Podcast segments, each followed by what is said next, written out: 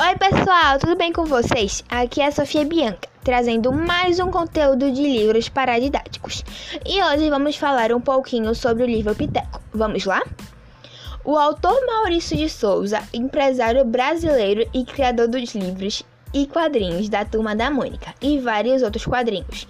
Ele é o mais famoso e premiado autor brasileiro de quadrinhos, conhecido pelo seu personagem.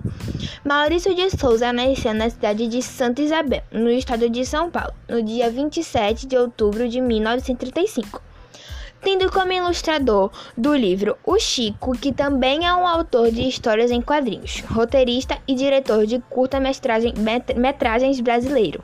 O livro foi criado no ano de 1962 e contratado pelo jornal carioca Tribuna da Imprensa, tendo como referência a paisagem da Pedra do Ingá, um monumento arqueológico localizado no estado da Paraíba, na cidade de Ingá. Neste é retratada a falta de água, onde a personagem Tuga desaparece. E elas foram em busca. Na história, o Piteco e seu amigo Beleléu partem ao rumo ao horizonte em busca da Tuga e de repente chega a um local com bastante corpos e cabeças de animais, um local muito esquisito. Essa foi a minha análise sobre o livro no nosso podcast. Se gostou, é só me seguir nas plataformas disponíveis. Até a próxima!